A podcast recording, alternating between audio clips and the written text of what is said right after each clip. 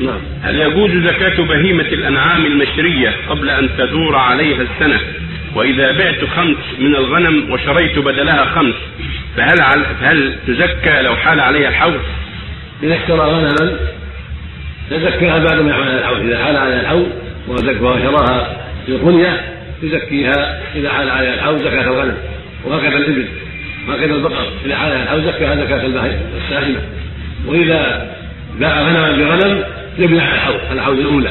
إذا تم حول الأولى زكى الأخيرة أو باع إبلا بإبل أو بقرة ببقرة وهكذا.